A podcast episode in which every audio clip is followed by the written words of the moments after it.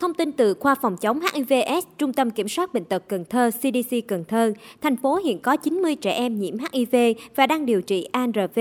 Hai nơi điều trị ARV cho trẻ em là Bệnh viện Nhi đồng Thành phố Cần Thơ và Bệnh viện Đa khoa quận Thốt Nốt. Nguồn thuốc điều trị do Quỹ Bảo hiểm Y tế chi trả, chi phí cùng chi trả từ nguồn ngân sách thành phố. Với những trẻ chưa kịp cấp thẻ bảo hiểm y tế hết hạn thì các dự án tài trợ thuốc. Ngoài ra, thành phố cũng có 100 trẻ em chịu ảnh hưởng bởi HIV, có cha mẹ nhiễm HIV. Trong số đó có 48 trẻ phơi nhiễm với HIV sinh ra từ mẹ nhiễm HIV.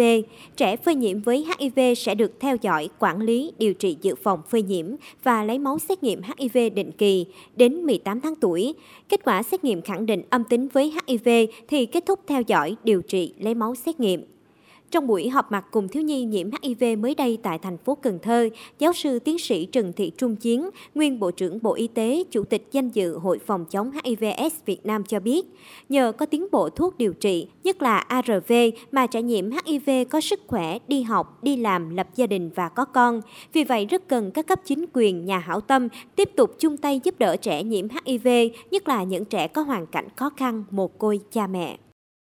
Cái điều kiện, cái kiến thức của bà con của mình, kiến thức của những người nhiễm HIV hiện nay có khác, và cái sự chăm sóc về thuốc men, điều kiện sinh hoạt tất cả, cho nên cái tuổi thọ của người nhiễm HIV chúng ta có kéo dài so hơn trước đây.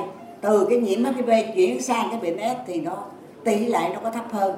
Vì vậy chúng tôi mong rằng cái sự lãnh đạo, cái sự cố gắng nỗ lực của các cái tổ chức hoạt động phòng chống nhiễm HIV trên thành phố Cần Thơ, làm thế nào để các cháu có một cuộc sống tốt hơn, được học hành, được vui chơi, chăm sóc sức khỏe thật là tốt.